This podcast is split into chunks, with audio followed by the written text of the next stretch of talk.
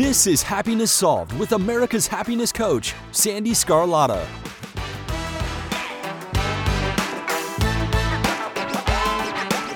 Hello, and thank you for joining us today.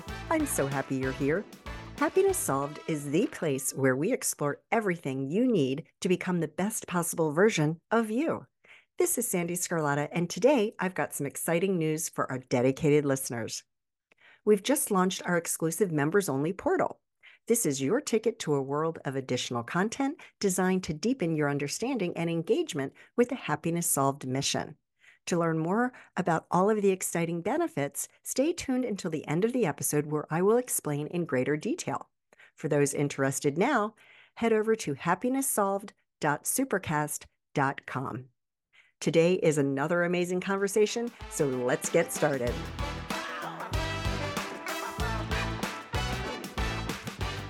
Sean Kanan, I am so excited to be speaking with you today. How's everything going? you know, everything is going extremely well right now. I am very blessed, very fortunate. So, nothing to complain about. Isn't that the best, though, right? It is. it is. So, for those of you who are living under a rock and do not know who Sean is, you, I, am like looking at, I pulled your bio up on um, IMDb. Yeah. And I just, you know, your career has spanned so many years. So you've yeah. done a lot. But not only are you an actor, I didn't realize you were you were also a comedian. Um, you've written a few books, one of which I'm reading right now, the, uh, the Way of the Cobra. And um, but what I what I really love mostly is that you also have been on Capitol Hill raising awareness about bullying yeah, it's something that's really um, something I'm very passionate about. Uh, whenever I have the opportunity to speak about anti-bullying, I jump at the opportunity because I think it's become such. You know, I hesitate to use the word pandemic, but it is definitely endemic. And um, you know, now with uh, you know with kids using the internet uh, and cyberbullying, it's it's become you know geometrically worse than it was when I was a kid. Oh yeah, yeah. Well, we're we're I'm a, I think I'm a year older than you, and you share the same birthday with my brother. I was like, oh, that's kind of fun. Oh yeah, yeah. Um, but yeah, I was bullied so badly when I was a child, and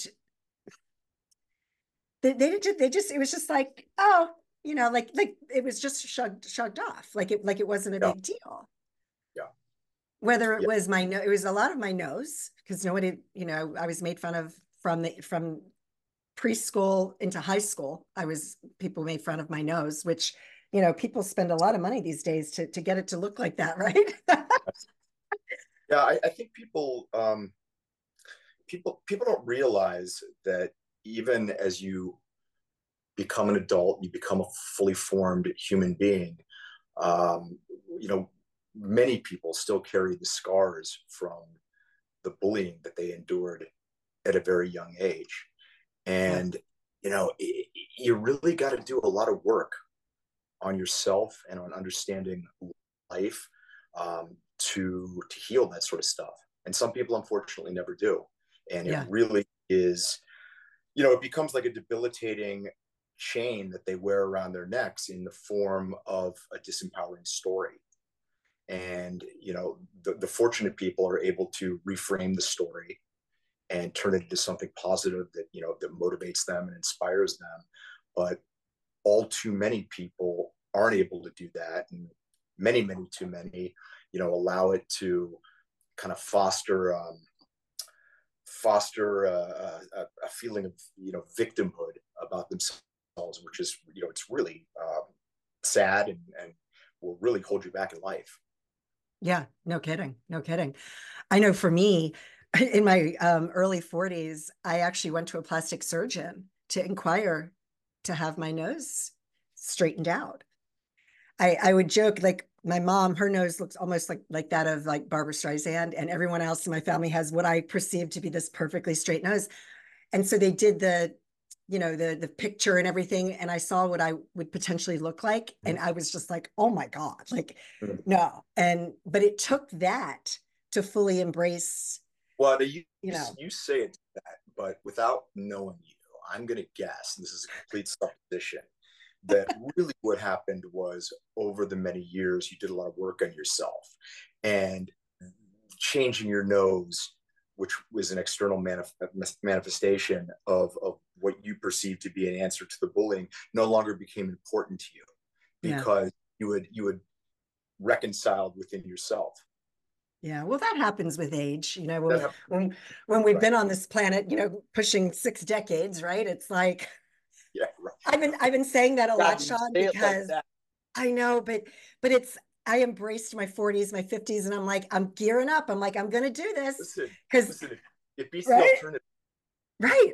You know, it beats the alternative, which is not being here. So you better embrace it, right? That's right. Exactly. Exactly. And um, I want to talk about your book, and and I I have it on my phone because I, I do a lot of reading on that. But before we we go into that, not everybody reaches a point in their life where they're even capable of writing something as amazing as this, with with so many golden nuggets in it. Mm.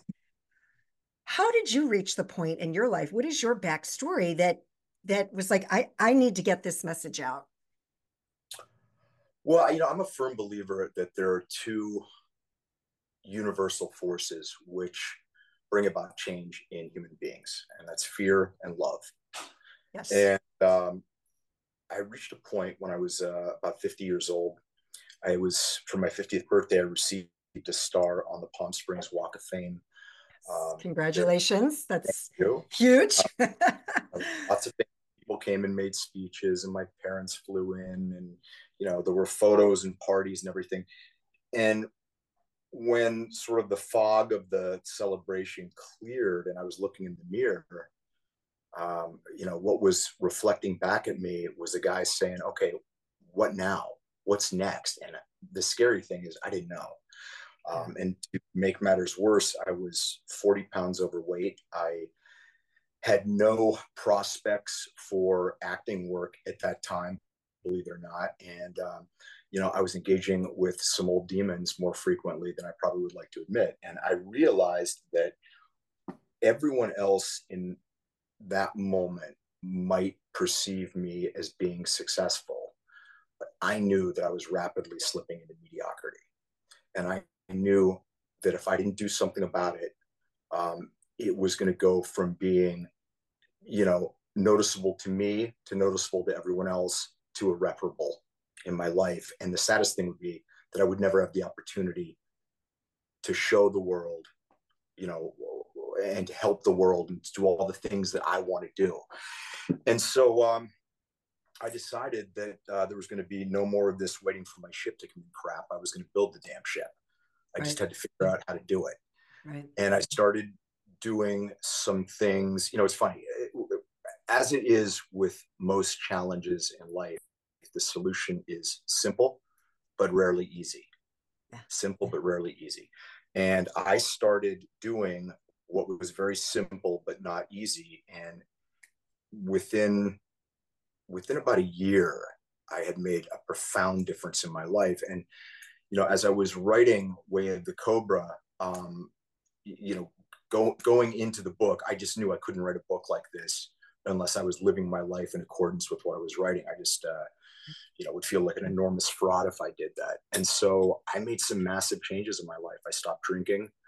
Um, I lost uh, almost 50 pounds. Um, you know, the way that I looked at things uh, changed significantly, and every single thing got better. It was like the clouds parted and the universe was raining down on me all the things that I was so angry that I wasn't getting when in reality I was the one keeping myself from it. Hmm. Wow. So Thank you for sharing that. Yeah. Because that authenticity is what helps and inspires others. So COBRA is is a wonderful acronym. Would you like to, to share with that acronym sure. what it stands the for? The acronym stands for character, optimization, balance, respect, and abundance. Love it. Now, in the beginning of the book, and when I say golden nuggets, what I'm referring to is you have all of these short, you know, how cobras are to act. Mhm. Um, they act with integrity and honesty, not only when it's easy or being watched, but always. Um, it goes on and on and on. Now, but the one that really stood out for me Mhm. is the very last one. A cobra recognizes that you never know what private war another person may be fighting. Have empathy for every person's life situation. And I really, I mean, that's just, you know, could you imagine how things could be so different in this world if everybody looked at another person from that lens? Yeah, I, I I completely agree. I mean, I wish I had originated that quote. Um, a lot of people who are much smarter than I am have said it, but it just resonated with me. And you know, a, a lot of times I'm I'm asked to sort of distill into something simple what it takes to be successful, and I tell people it takes four things, uh, and one of them is to live with compassion and I say that you know you never know what private war someone is fighting, and you know you're standing. An example is you know you're standing in line at the pharmacy and you're in a hurry, and you see an elderly woman reaching in her pocketbook to write a check, and it's like if if if we can be convicted for murder for the things that go through our head because we've got something so important to do, and you don't know if she's deciding whether she has enough money to get her husband's medicine or for them to eat that night. That's right. And when you realize that, um, you can take a deep breath and you can you can become a more compassionate person. You know, it's not it's not about the you know the thoughts that flow through our heads sometimes, which are reprehensible. It's it's what you choose to do with them. Yes. You know, otherwise, every single person who ever got cut off would be, you know, in a state mental hospital.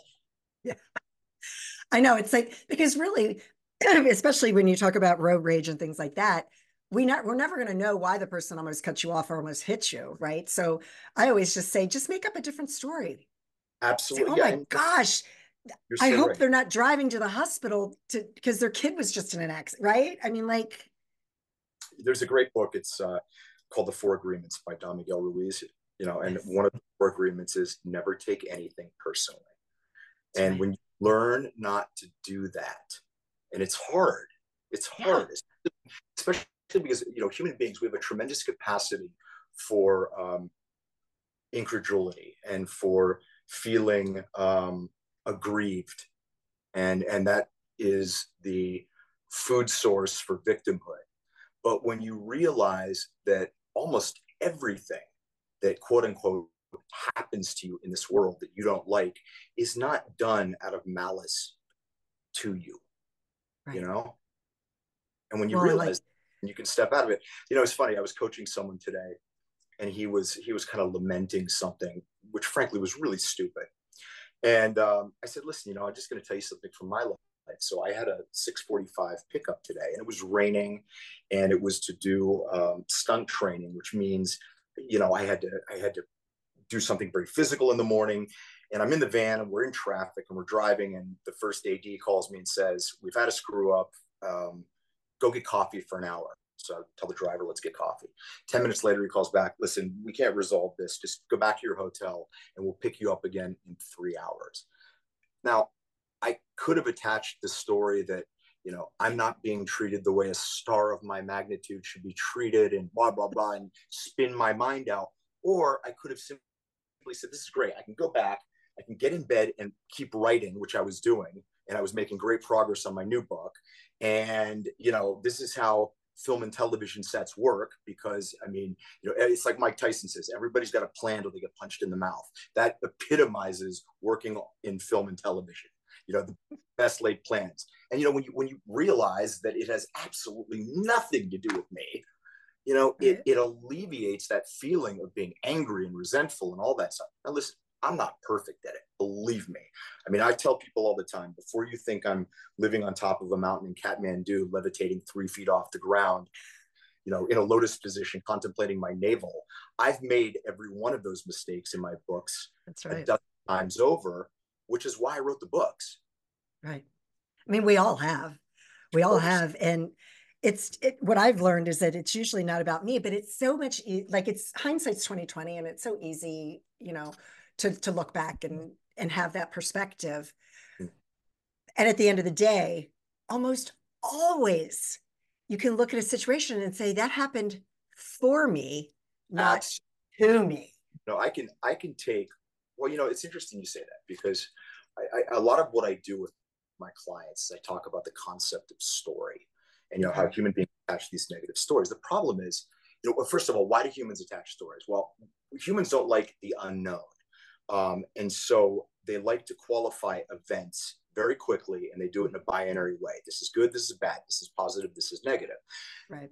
The problem is that human beings are a terrible historians, and B, they can rarely see what's coming over the horizon or the 30,000 foot view. Like, as terrible his- historians, if I said to you, okay, Sandee, tell me something that is a really seminal, important, life altering thing that happened when you walk me through the who's, what's, when's, where's, why's, what it smelled like and tasted like. And then I say, okay, now I'm going to take you to a movie theater. I'm going to sit you down and I'm going to show you a movie of what really happened. You probably at best would be I don't know, 60% accurate.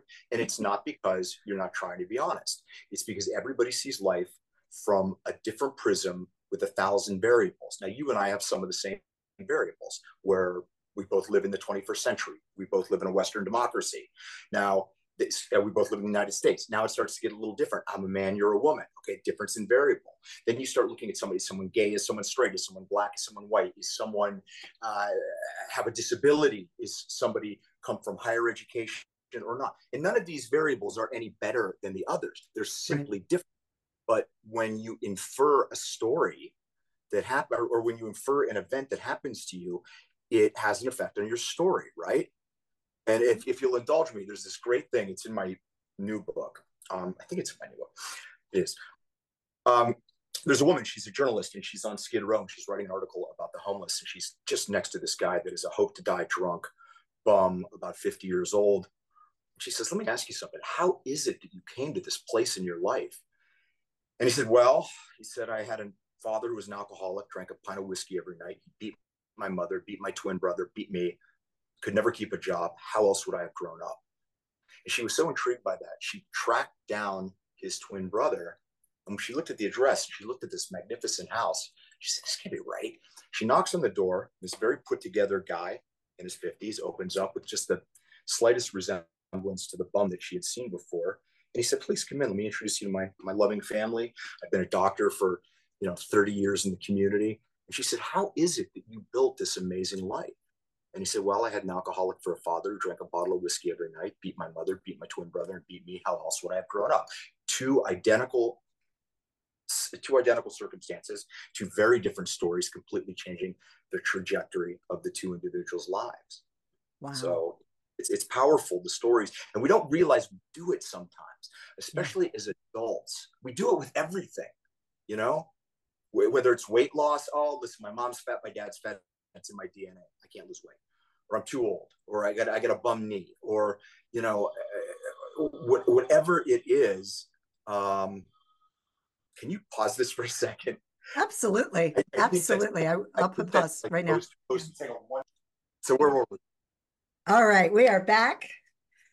We were talking about um, just how things happen for you, not to you. Yeah. Concept of story, how, you know, yeah. You know, the, the universe doesn't hate you. Most people don't have it out for you. You know, things happen. And when you personalize them, um, that's really sort of the first step to you know creating a sense of victimhood which is just something nobody wants to be a victim you know it's a it's a yeah. choice you know it is and then i always have to whenever i we have this conversation on my show i always like to say you know if you're going through pain pain is pain and yeah. it's real and you need to feel well, let it me, let me yeah let me let me put a, let me put a, uh, a caveat to that um, which is there are people that are victims in the moment of something terrible happening to them, yes. and that horrendous. I'm in no way, shape, or form exactly. trying to minimize that. What I'm saying is that the conscious choice to continue allowing what happened to you and victimized you in that moment to continue it though that is a choice I, in no exactly. way do i not have compassion, empathy for people who have gone through horrendous things. I know. I like to always just throw that in and th- thank you for saying that as well. Just because, you know, sometimes, I mean, we all have been through it where you're going through something and you know on a conscious level that it, it you're it's going to be better but when you're going through it sometimes you just can't always see it you know Right. yeah. Yeah. Yeah, we get we get blinded by things and wrapped up in ourselves and you know. Yeah.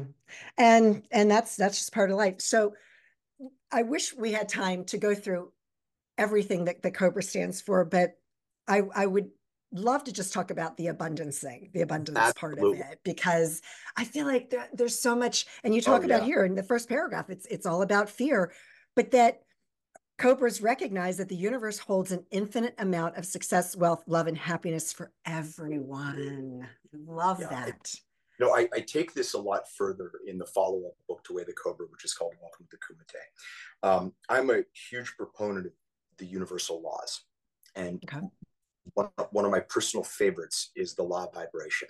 You know what the law of vibration is? Yeah. No, it says Yes. basically everything is energy. Everything vibrates at the subatomic level, whether it's uh, you know a, a rock vibrates, but also thoughts and words and emotions vibrate. The highest um, emotional vibrations are you know love and kindness and empathy and compassion, and the lowest are fear and anxiety and jealousy and all of that sort of stuff.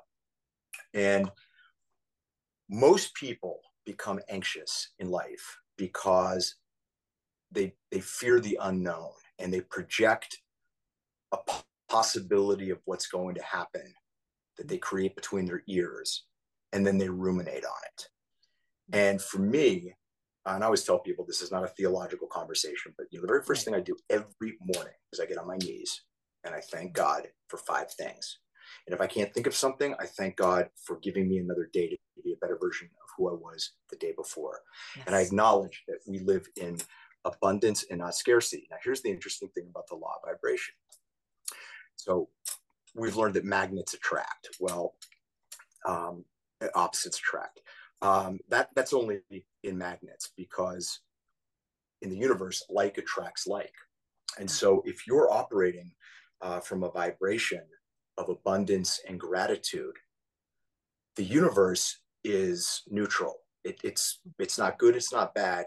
It just says, oh, okay, you know, you're living in abundance. You want more of that. I'm going to give it to you. Yep. But consequently, if you want to be a person that's wealthy, but you're always walking around going, I can never get a good job. Screw that guy. What has he got that I can't? Da da da da da. I'm always broke. All the universe hears is, oh, you're living in scarcity. You want more of it. And so it gives you the very thing that you don't want. And when you live in abundance, it does some interesting things. First of all, you're rooted in the present. You're not worrying about the future. You're living life moment to moment. That doesn't mean not preparing for the future. It doesn't mean not keeping an eye as to what's coming your way, but it means not fabricating and creating possibilities that most of the time don't even manifest, other than if you manifest them yourself. And uh, I, I find that it's a way to keep you humble and focused, keep me humble and focused, and and you know have the universe match me with a vibration that I, I want. Mm. That was so beautifully stated, Sean. Thank you for that. You. Um, I'm very much into like the map of consciousness and you know things like that, and um, and I'm working with a new mentor right now, and we're she's teaching me about like the quantum and all of that, which I'm still mm-hmm. very I couldn't even explain things to you because I'm still it's early in in in learning about this. But it really comes down to we have two states of being. We're either in consciousness or we're in ego.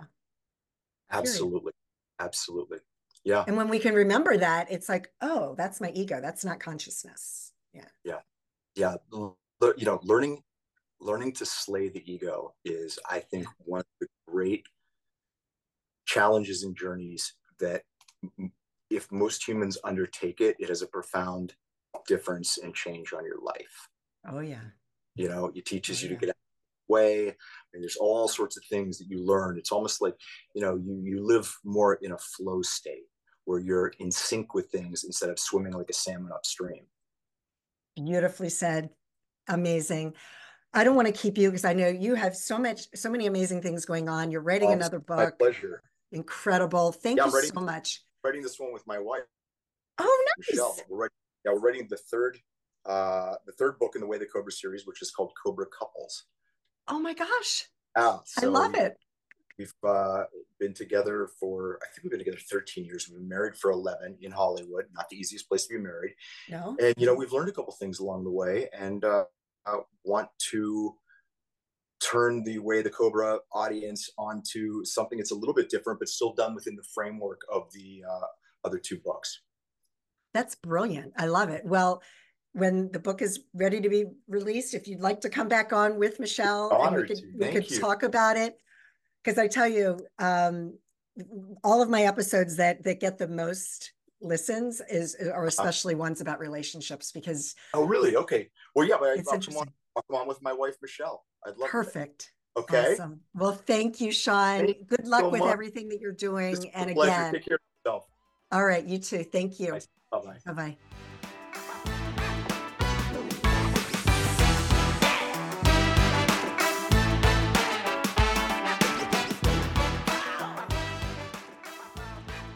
I hope you enjoyed today's conversation, and as promised, I'd like to give you more details of what you can expect as a member of the Happiness Solved exclusive community.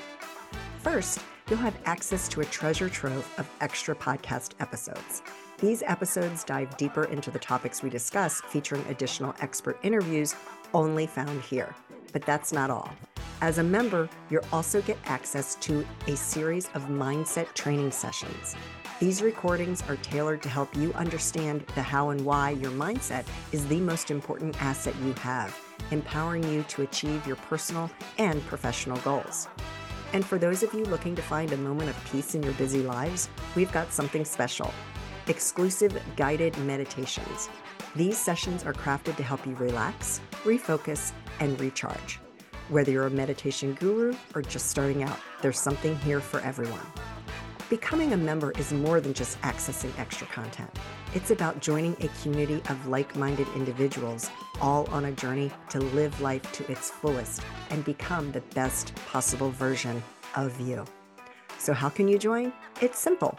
Go to happinesssolved.supercast.com and sign up. Don't miss out on this opportunity to deepen your journey with us. Again, that's happinesssolved.supercast.com, and it will also be in the show, show notes. I am so grateful you're a part of our Happiness Solved family, and I thank you from the bottom of my heart for your continued support. Again, I am so grateful for you, and I hope that you and your family are healthy and safe, and that your lives are filled with peace, joy, and happiness. Take care, everyone.